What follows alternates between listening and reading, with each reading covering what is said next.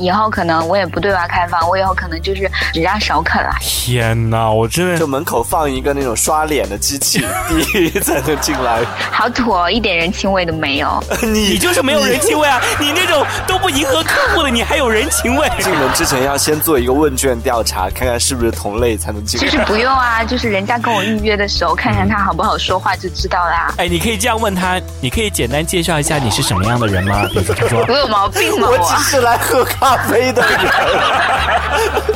我有 病吗我？每周五晚八点，敲不正经的，情分大事件，欢脱上线。